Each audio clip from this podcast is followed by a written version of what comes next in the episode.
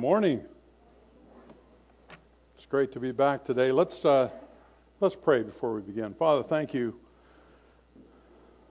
for this place, for this time. Thank you for your grace in our lives. And it's only because of that, Father, we can even take our next breath. Help us never to forget that. Thank you for loving us, for forgiving us, for justifying us in Christ forever. Thank that we can be your children, that we can call you our Father, that we're brothers and sisters forever in your family, all because of your grace. So help us this morning as we look into your word and your truth. We want to be people who truly are filled with grace and truth. So give us understanding. Help us always to be teachable. And we pray that all that we do here and say here will be profitable for us, and it will glorify you. In Christ's name we pray, amen. I want to continue our theme from last Sunday. I noticed it was on the front of the bulletin, which is great to see.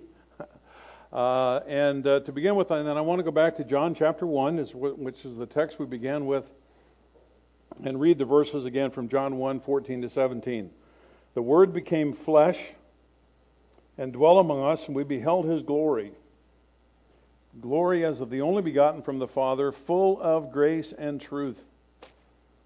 John bore witness of him and cried out, saying, This was he of whom I said, He who comes after me has a higher rank than I, for he existed before me. And of his fullness we have all received. And grace upon grace upon grace upon grace upon grace.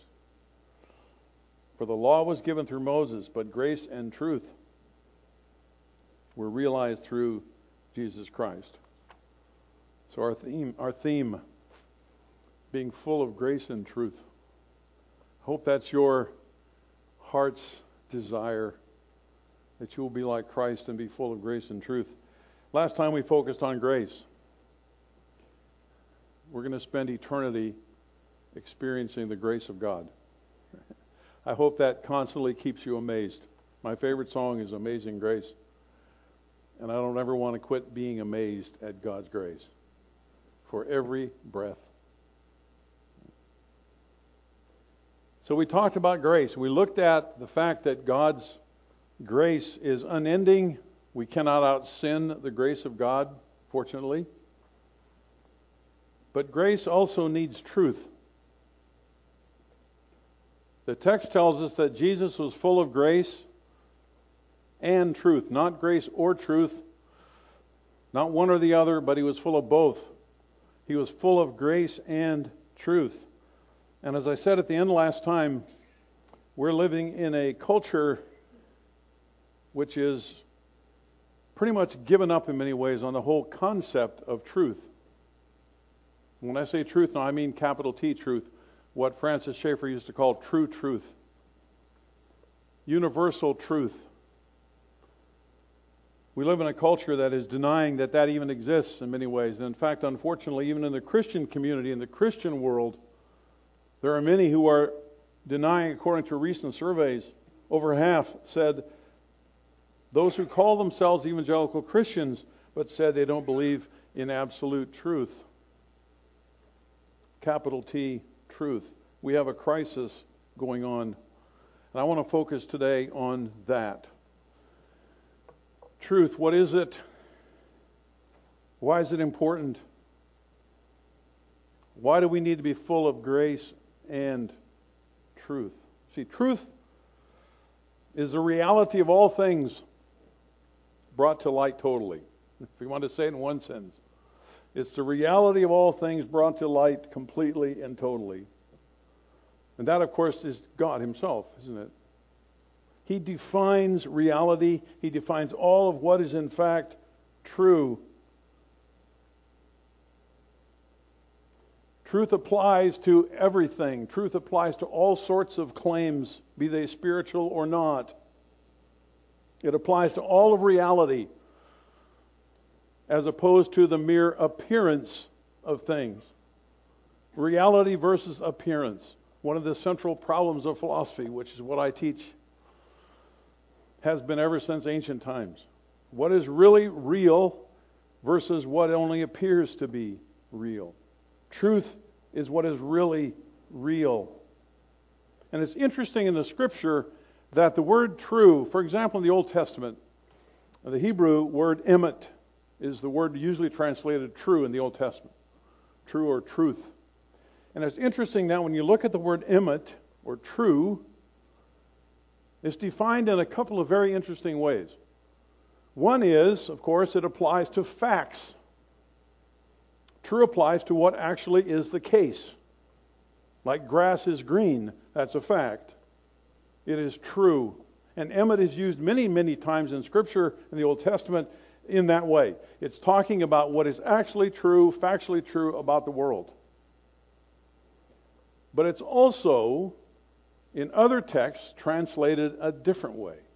It's also translated oftentimes with words like faithful, reliable, trustworthy.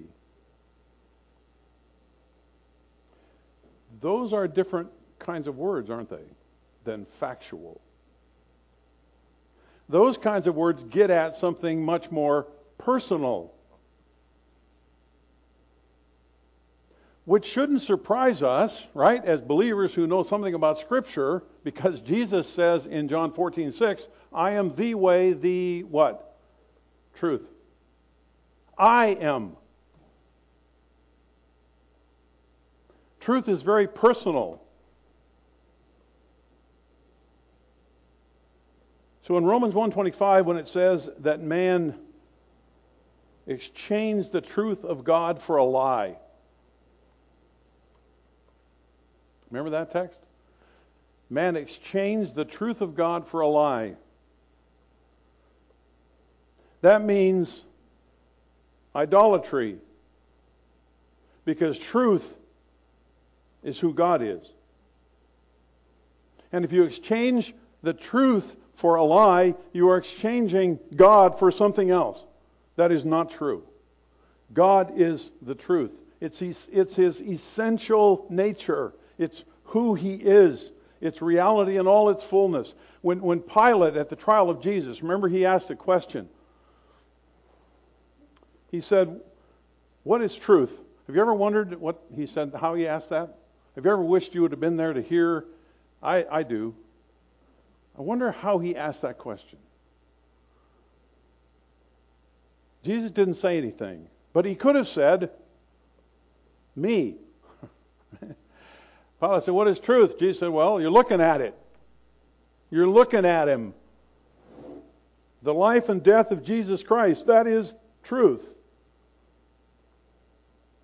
In Ephesians 4:21, Paul says, truth is in Jesus. He is the definition. He is truth. He defines all of what reality really is. So truth is a unitary whole thing. It's harmonious. And it's also personal because it's a person. Truth does not only apply to propositions. Now, a proposition is simply a statement, a claim that has truth value. That is, a proposition is a claim that you can ask whether or not it's true or false. Truth does not just apply to cognitive, mental ideas and propositions. It's not just an agreement with a set of claims, of beliefs. It is that, but it's not just that.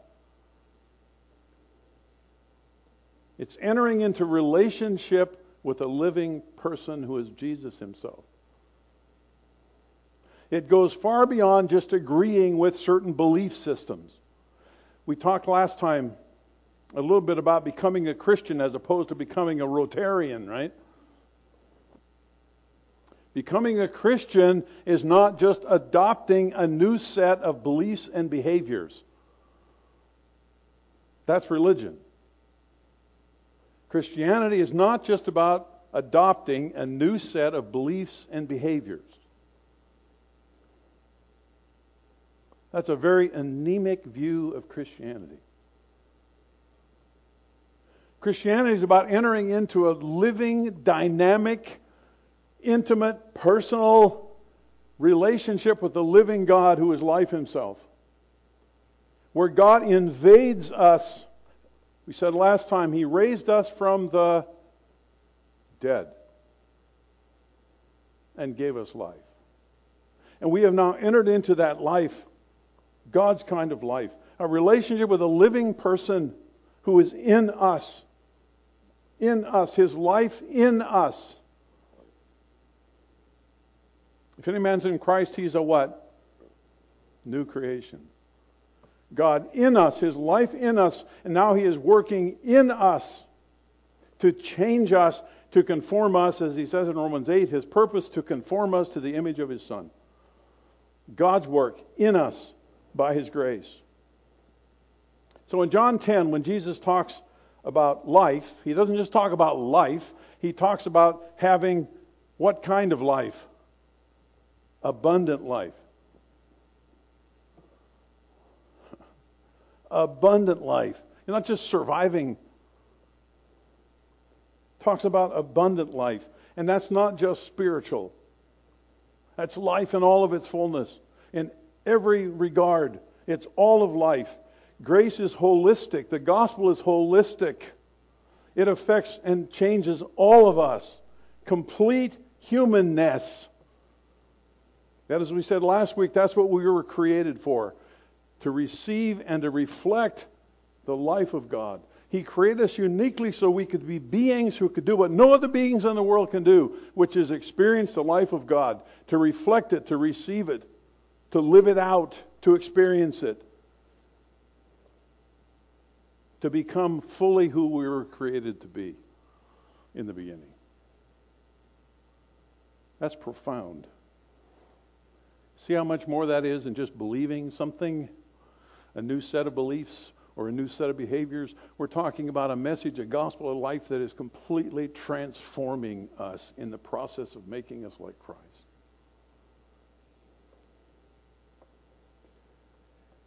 Well, in recent years, the 20th century particularly, we have certainly in our culture in many ways moved away from any notion of truth like that. That there is such a thing as universal truth, capital T truth. I was reading recently a new book by Jonah Goldberg called The Suicide of the West. And he talks about how our culture in many ways, Western culture, has moved away from universal truth, notions of truth with a capital T, and in the consequence moved away from reason and logic and truth to what he calls romanticism, which is a very postmodern thing, of course, coming from people like Nietzsche. Some of you know that name, perhaps. Which is all about not thinking and truth, but it's about feeling and exercising your will according to how you feel. And we certainly live in an age like that, don't we? Have you noticed in people's even common discussion language, conversation, and it's often true with younger people, but it's true with many of us, how many times in a paragraph you'll say, I feel like something? How do you feel? Well, I feel like. You use the word feel. Don't we a lot? Don't we use that word a lot in our culture? I feel. Not I think. There's a big difference. Right. Big difference. We need to move away from using that word, I feel like, and start talking about how we think, what we believe. I don't really care how you feel. Well, I mean, I don't mean that in a bad way, right? God doesn't need, well, he does. He cares about your feelings. But truth is about what you think. Truth is about what really is true. Now, understand, and I understand this, and the biblical concept of truth being not just factual truth, but reliable truth, trustworthy truth. So we have the personal and the cognitive there, and I understand that.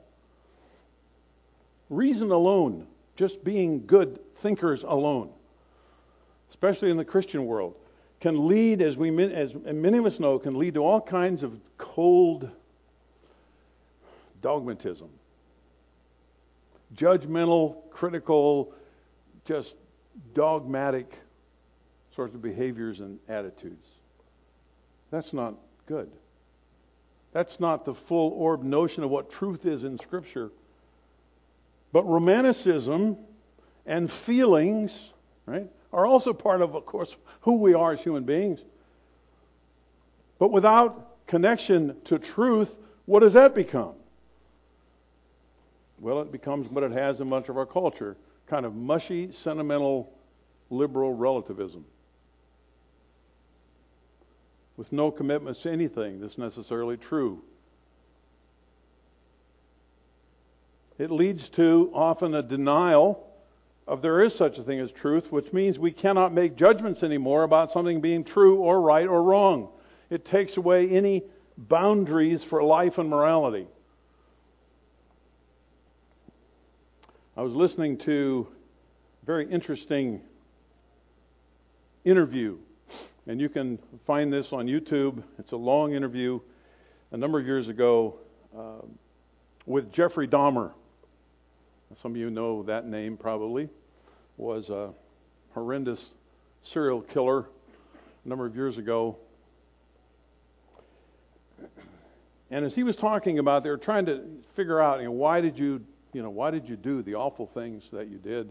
And he didn't really have a full understanding explanation for that. But he did say something very, very interesting. And his dad was sitting right next to him. And they were talking to his dad and asking, what do you think happened to your son? And how did this? And of course, he didn't really know either, and so forth. But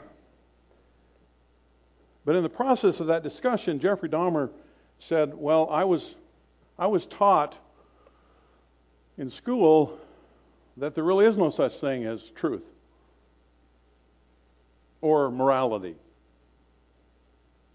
There are no boundaries. You make those boundaries yourselves. We make them ourselves for ourselves. And I didn't feel like I had any boundaries. I could do whatever I wanted to.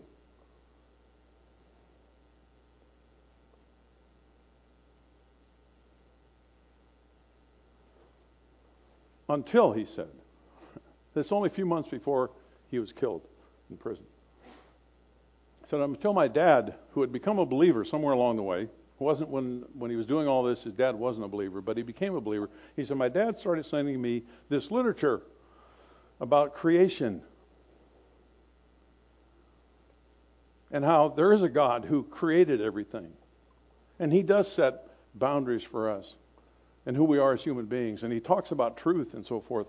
And he said, now I realize that Jesus Christ is the truth. He's my Lord and Savior. This is a few months before he was killed. Just a side note there, of course. The grace of God cannot be outsinned. Thank goodness, right? But he said there were no boundaries until I realized God exists, God is truth, and He has created us, and He has set boundaries for life. If we deny truth, we deny all kinds of other universals, things that are universally the case. Give me a quick example. We as believers take marriage seriously, don't we? As a sacred institution, we say that marriage has sacredness because God created it. So it is a sacred thing. It has sacredness. Well, sacredness doesn't just apply to my wife and I. It applies universally.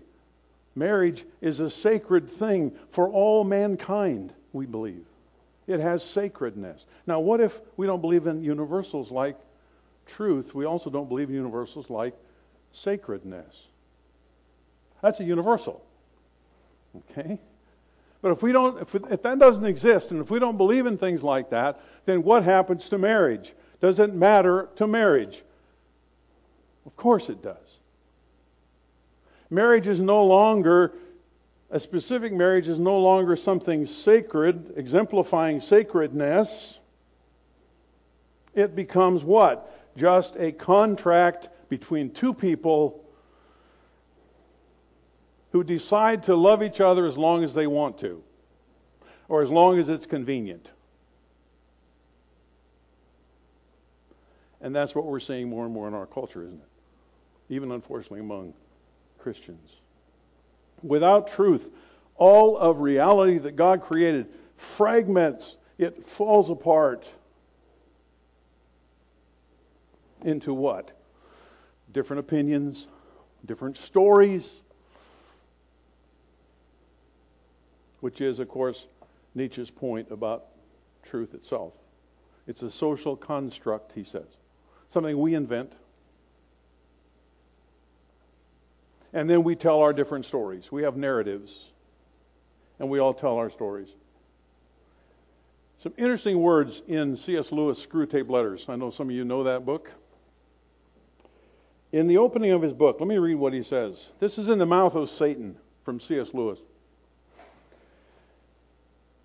I know what you say about guiding your patient's reading and taking care that he sees a good deal of his materialist friend, but aren't you being a trifle naive? It sounds as if you suppose that argument was the way to keep him out of the enemy's clutches. That might have been so if he lived a few centuries earlier.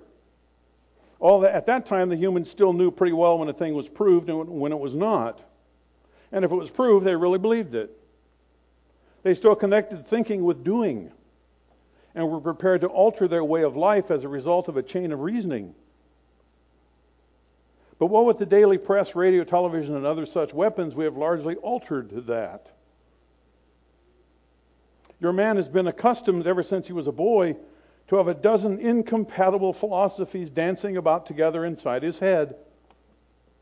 He doesn't think of doctrines as primarily true or false, but as academic or practical, outworn, contemporary, conventional, or ruthless. Jargon, not argument, is your best ally in keeping him from the church. That was written quite a few years ago, and it's still true. Jargon. Not concerned about truth, but concerned about jargon. Just what feels good is the best way to keep him from the church. So for most present-day modernists, postmodernists, all we have without truth is stories and narratives. Everything is just a story with no reference to any kind of actual reality or any kind of actual truth. The problem is, of course, that we can't even have stories by themselves without some concept of truth being involved.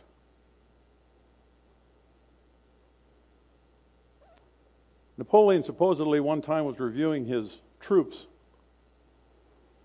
and came upon a soldier, who was standing there with only one arm. And he was wearing a distinguished cross medal, which was the highest medal that you could achieve at that time in bravery. Napoleon said to him, "You're a brave man. Obviously, you'd do anything for your country, wouldn't you?" And he said, "Absolutely. Can I do more?" Napoleon said, "You'd probably be willing to lose your other arm if you had to, wouldn't you?" And he said, "Absolutely. If I were asked to, what could I get if I lost my other arm?" Napoleon said, "You'd get another distinguished cross medal." And with that, the soldier took a sword and cut off his other arm. You got to think about that for a second. He's a one-armed man.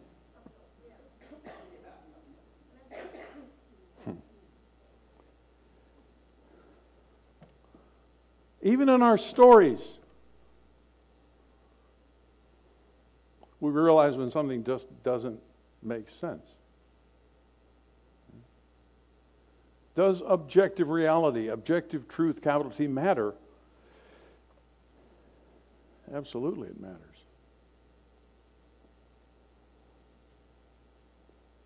God is full of grace and truth. That's how he wants us to be as believers. Examples of Christ, full of grace and truth. Living examples of the authentic life of Christ in the world. Ephesians 6:14. Right? We're to gird our loins with truth. Okay? And truth is the person of Jesus Christ. He's the person that truth transforms. He transforms our minds and our lives. And then what happens according to John 8? Truth sets us what? Free. Free to be everything God created us to be. Not just free from sin and condemnation and wrath, but free to be human in the fullest sense of the created act of God. To be free under grace. To be everything He created us to be. Jim Sennett says this. Quote, "We are free to explore the most effective way that we can be of service to Him. We are free to examine just what the potentials are for this special and unique creation He has housed in the body we see reflected in the morning's mirror. We are free to discover that special task for which He has brought us into being. Free to try and fail. Free to go down blind alleys. Free to make mistakes. Free to succeed, I might add there, without pride. Free to climb to the highest peaks of divine interrelationship. Only if we are so free can we be free at all." Truth brings the most incredible freedom that is possible for us to have in absolutely every phase of our existence, of our lives, of our beings. John 18, Jesus says, "I have come into the world to bear witness to the truth. Everyone who is of the truth hears my voice." John 18. Everyone who is of the truth hears my voice. Do you hear His voice? If you're a child of God, yes, you do.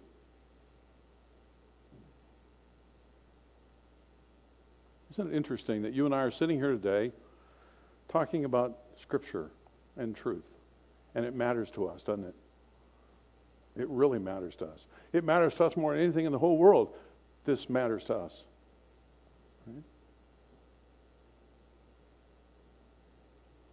1 Corinthians 2, Paul says, the natural man, the man who is devoid of the Spirit of God, the man who has not yet entered into the life of Christ, has not entered by faith into experiencing His life, the natural man does not welcome the things of the Spirit of God. They're foolishness to him, and he cannot, notice, he cannot understand them because they're spiritually understood. And yet here we are, caring about truth, caring about what God says, listening to it, and not only listening to it, but saying, that's how I want to be. That's how I need to be. I need to conform to that kind of truth. That's the life of Christ in us. We hear His voice because He lives in us. We care about His truth because He lives in us. We're standing and living in His grace. 2 Timothy 2:1, Paul says to Timothy, "Be strong in the grace that is in Christ Jesus." We're freely in His grace. This is the truth, and we speak words of grace and life and grace and truth. And we want to be people of both. Not one or the other. We don't want to be full of just truth, good truth, maybe good truth, and be cold because we have the right argument, we have the right view. We want to be people who are gracious in understanding truth and in sharing it and living it out before other people. There's a wealthy Englishman, the story goes, in the 19th century, that went abroad and left his much-loved dog and with his servant at home. And while he was gone, he got a cablegram from his servant, and it just said very simply, "Your dog died." Well, the man was distraught, of course, at this. His dog meant a lot to him. When he got home, he said, "You were very insensitive in how you told me that my dog died. You should have been more considerate and gentle in how you told me that, knowing how it would affect me." And he said, "Well, how should I tell you then?" He said, "Well, in the first cable," he said, "you could have said your dog is stuck on the roof. Then later you could have sent another one that said your dog fell off the roof and he's not doing very well, doing very poorly. You could have sent me another one then that said Your beloved dog has gone to his eternal reward, or something like that. Sometime later, the man went on another trip. One day he got a cable. Said, your mother is stuck on the roof.